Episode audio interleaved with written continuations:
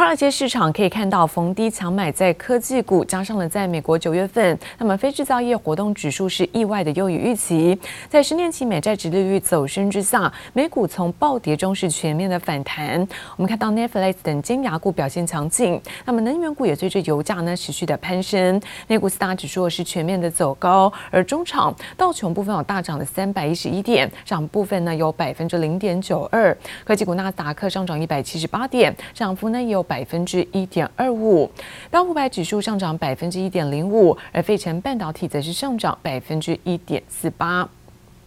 再来看到呢是欧洲的相关消息，法国在八月的工业生产是跃升百分之一，优于预期，那么连续有三个月出现上升。再来在欧元区九月份，综合 P M I 上升到五十六点二，服务业 P M I 也是优于预期，因此在经济数据推升欧洲主要指数，那么开高以后震荡走高。中场可以看到，在德国部分上涨是百分之一点零五，而法国涨幅则是在百分之一点五二。而全球供应链危机看到持续的恶化，我们看到在美国呢各大超市又出现这种货架空荡荡的状况，而物价呢也不断的上涨。随着现在年底这个购物旺季将至，那么零售商跟玩具商都担忧，那么货物呢会大幅度的延档。所以我们看到电商龙头亚马逊呢提早了一个多月，也祭出黑色星期五的优惠，就是要来刺激消费者能够提早购物。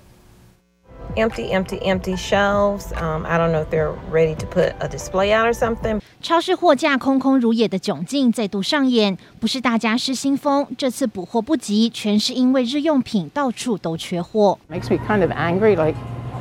why? Probably workers not wanting to work in the factories to make them, or they're sitting in the L A Bay. Empty shelves.Don't make money. Empty shelves don't pay paycheck. 零售业者无奈表示，货轮塞港加上各行各业缺工问题未解，导致美国供应链危机加剧，进一步推升通膨，食物价格大涨，没涨的直接缩水供应。Cinnamon toast crunch for lunch. One Georgia mother posted, "This is unacceptable."眼看年底购物季就要到来，就怕货物大塞车。电商龙头亚马逊史无前例，提早一个多月推出黑色星期五优惠，吸引早鸟商机。玩具商则奉劝消费者，耶诞礼物要买要快。If you see something you like,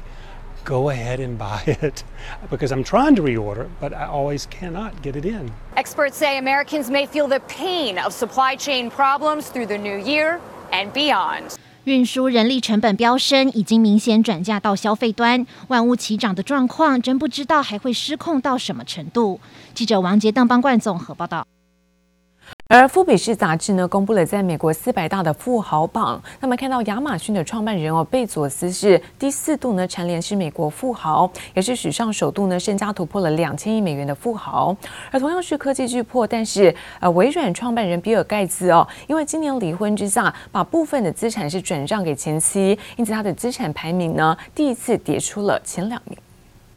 世界上恐怕没几个人能像亚马逊创办人贝佐斯一样砸大钱一圆自己的太空梦。贝佐斯的身家无人能敌，他已经第四度蝉联全美首富。Jeff Bezos is number one richest at two hundred one billion dollars. It's the first time we've had somebody worth more than two hundred billion on the Forbes four hundred. 富比士杂志公布美国四百大富豪榜，前三名都是科技巨擘。贝佐斯以总资产两千零十亿美元夺冠，紧追在后的是特斯拉执行长马斯克以及脸书创办人祖克伯，分别位居第二、第三。这是微软创办人比尔盖茨首度跌出前两名。Bill Gates' fortune has shrunk a little bit because of the divorce with that he he got divorced um, this year and he transferred.A little bit less than six billion dollars worth of his stock to Melinda, French Gates, his ex-wife. So that's probably knocked him down a little bit in the rankings. 前十名几乎也都是科技业大佬的天下，包括微软、谷歌、甲骨文创办人都上榜。今年才二十九岁的加密货币圈新秀山姆登上封面人物之一，他靠经营加密货币交易所 F T X 致富，成为今年入榜最年轻的富豪。过去一年新冠疫情肆虐，但似乎不影响有钱人累积财富。美国前四百大的富豪总资产从三点二兆美元增加到四点五兆美元，年增百分之四十，主要拜股价上涨所赐。美股过去一年大涨超过百分之二十，持有大量股票的富豪们身价跟着水涨船高。记者魏立巧新综合报道。而看到在电视大尺寸面板的报价跌跌不休了几个月的时间，甚至也跌回到这一波的景气复苏的起涨点。而台湾这个面板厂友达跟群创，持续是以在价值而不以在价格的长期多角化布局，也看到了一个逐渐的成效。目前两家公司的这个产能是满载，那其中友达的董事长彭双浪表示说，今年高附加价值产品这个营收比重突破了五成，而未来更要进一步延伸价值链，要让市场忘记友达是一家面板公司。超大荧幕里面的画面几乎让人身临其境，这里是面板厂友达竹科总部大厅，而这一幕吸引了不少访客，不由自主地停下脚步。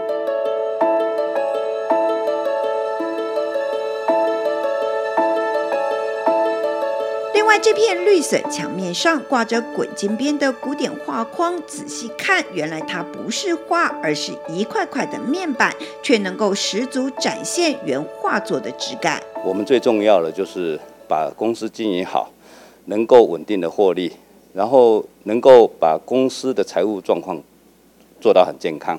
另外一个就是我们有一个好的发展策略。尽管大尺寸的面板价格已经暴跌好几个月，但友达董事长彭双浪仍是老神在在，因为这几年他带领友达积极转型，近日更联手奇美博物馆展现 A R T 显示技术的独特性，另外还布局太阳能、生技、大数据、A I 等领域，就是要市场忘记他们是面板厂，长期的投资价值就会出来。所以短期因为这些外资或者这些分析师的报告而造成的这个市场的波动，其实呃最后还是要用成绩来证明。友达今年以来的合并营收年增将近五成，第三季继续赚个两百亿应该不成问题。彭董口中的成绩应该是有了，但艰难的挑战仍是一波又一波。上半年的这个材料其实很短缺，所以让一些包含车用啊这些的销售受到影响。不过现在已经开始慢慢的有一点缓解，所以，所以我们整个看起来对面板的需求，在下半年我们看到的还是一个，呃，需求还算是一个很平稳的状况。不让友达转美于前，群创今年的表现也是可圈可点。第三季面板出货可望维持成长幅度也在百分之三左右，而总经理杨柱祥也总以笑脸迎向挑战。这跟友达董事长彭双浪又能种菜又能变身街头艺人吹萨克斯风，开放性格有点雷同，而要做面板这一行，内心可要够强大。记者朱元英、姚颖哲新竹采访报道。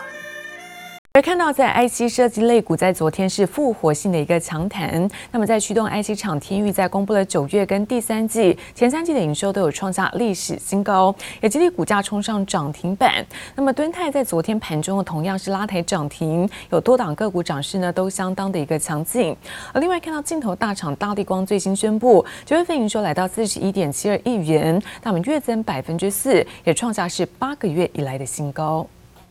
从小尺寸平板、桌上型电脑到大尺寸电视，液晶面板的色彩亮度都需要驱动 I C。随着疫情带动面板需求火热，让驱动 I C 厂天钰九月和第三季以及前三季营收都创下历史新高，激励周二股价直奔涨停，也带动 I C 设计股翻红强弹。而敦泰盘中也爆出涨停，其他包括巨基、羚羊、裕创等等，多档盘中也放量大涨，超过半根涨停板。不过，驱动 I C 第四季将面临下游客户面板族群景气下滑的挑战。因为目前的一个客户库存量还是比较低的，那么再加上全球的一个疫情的反复，那么以及在中国的能耗双控，那么这个政策恐怕也会影响相关供应链的一些供给，所以在客户端目前还是有预防性备货的一些动作，所以现阶段其实还是不影响。受到半导体产业链第四季可望持续涨价，电源管理 I C 与驱动 I C 的需求仍然处于高档，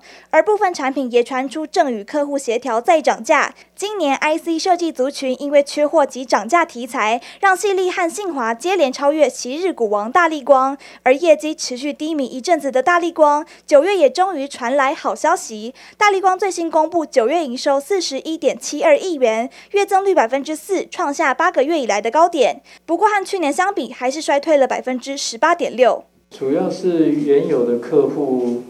他的成长超乎预期了，好，那原本我们就是他的供应商嘛，那就持续做下去，那他认为配合的大家也配合的很好，他也希望我们继续供应，那他的未来量会放大。虽然有大客户苹果 iPhone 十三 开始出货带动，但是华为等等中国客户订单明显下滑，加上竞争对手玉晶光、韩国 SEMCO、中国的舜宇光抢单，让股王光环不在。大立光表示，按照目前拉货动能来看，预估十月和九月会是差不多的表现。另外，预计在十月七号召开线上法说会，将聚焦在中国能源双控政策引发供应链调度问题，法说会将详细对外说明。记者陈香婷、林嘉宏台北报道。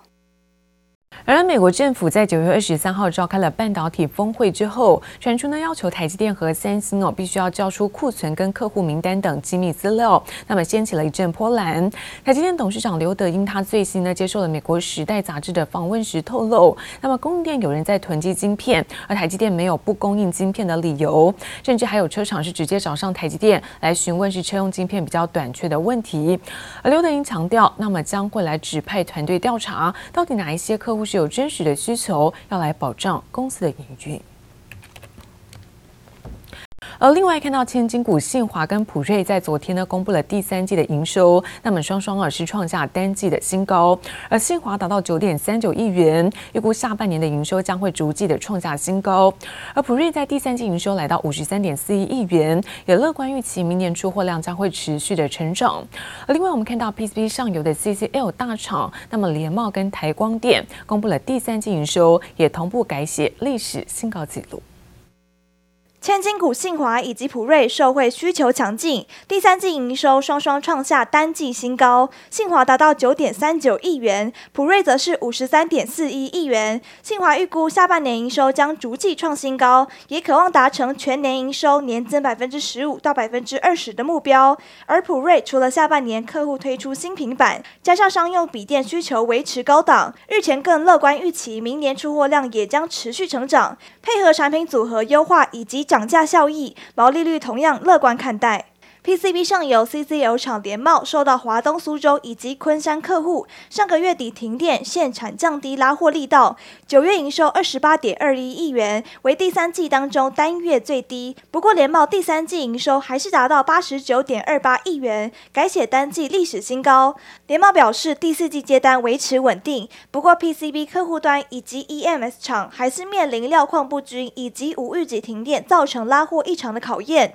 而另一家 C C L厂台光电也公布九月营收 三十五点三九亿元，月减 百分之三点九， 年增 百分之三十五点三三， 第三季营收 一百零七点七七亿元，同样创下新高。法人预期台光电明年新产能开出，也望解决目前满载情况，带动营运走升。代工大厂伟创五号代子公司鼎创公告，将斥资 八十五点八二亿元，约新台币 二十一点四六亿元，取得日本中小型面板大厂 J D I 旗下的台湾子公司高雄金捷达光电 百分之百 的股权，预计年底前完成交割，程序完成后将持续扩充产能以及产品线，并且和 J D I 深化合作，把液晶显示模组事业拓展到车载工控领域，目标要抢进一线客户的模组供应链。散装航商惠阳九月营收 十七点零九亿元，年增 百分之六十七点六六， 续创单月新高，第三季 E P S 三点五九元，同样写下单季新高。展望后市，惠阳认为散装市况淡季不淡，乐观预期运价高档将持续到年底。不过近期中国和澳洲贸易关系紧张，关于中国是否扩大从其他国家采购燃煤，未来将持续观察。记者综合报道。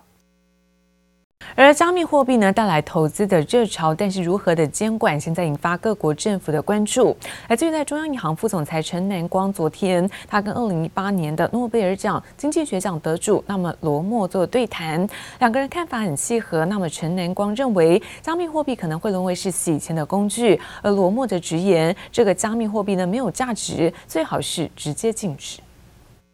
This whole thing and say there was no social value.It was all, uh, it was all a big bubble.二零一八诺贝尔经济学奖得主，也是前世界银行首席经济师罗默直言，加密货币没有价值。与台湾央行副总裁陈南光视讯对谈，大聊加密货币，两人看法很契合。Bitcoin like cryptocurrencies are, ben, are less benign products of open innovations uh, due to excess uh, energy consumption